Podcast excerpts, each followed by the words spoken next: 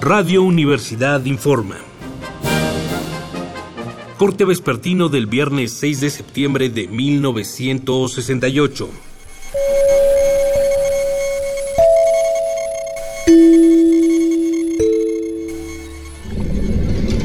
Estimados radioescuchas, sucesos violentos continúan presentándose en distintos puntos de la ciudad. Se nos informa que en Azcapotzalco fue ametrallada una camioneta del Jardín Botánico de la UNAM en la que viajaba una brigada de la Facultad de Ciencias. Los disparos vinieron de un automóvil sin placas. Este hecho fue ignorado completamente por policías localizados cerca del lugar. Además, hace una hora en el mercado Morelos, un grupo de granaderos disolvió con lujo de violencia el mitin de una brigada de estudiantes de física del Politécnico.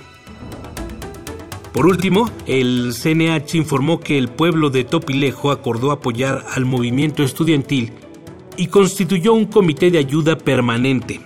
Como recordarán, las relaciones entre ambos comenzaron a raíz del accidente del pasado 3 de septiembre, día en que se volteó un camión en la carretera Topilejo-Xochimilco, dejando un saldo de 24 muertos. A partir de entonces, diversas brigadas estudiantiles dieron asesoría jurídica a los habitantes de este poblado, dada la negativa de la línea de autobuses a pagar una indemnización a las familias de los fallecidos.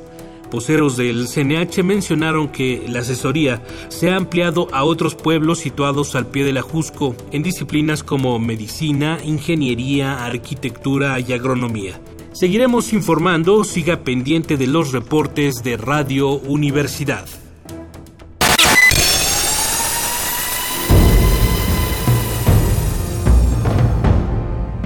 M68 50 años del movimiento estudiantil.